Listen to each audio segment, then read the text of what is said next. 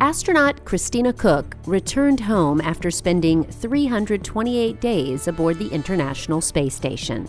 Now, Koch will need to readjust to life on Earth. This is a special series of Innovation Now, celebrating 20 years of continuous human presence on the International Space Station. The human body adapts easily to microgravity. Working upside down soon becomes as natural as working right side up.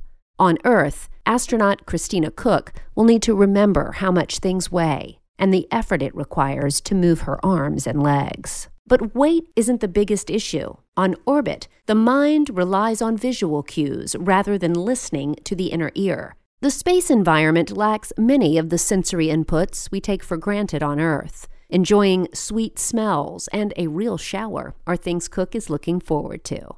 But returning home also means having to do laundry instead of wearing clothes until they need to be thrown out. And the thought of choices what to eat, what to wear, how to spend your time can be a bit daunting after living a prescribed schedule for the past year. Still, Koch reminds us life is a matter of perspective, and the moon, she says, looks the same from orbit as it does from Earth. For Innovation Now, I'm Jennifer Pulley.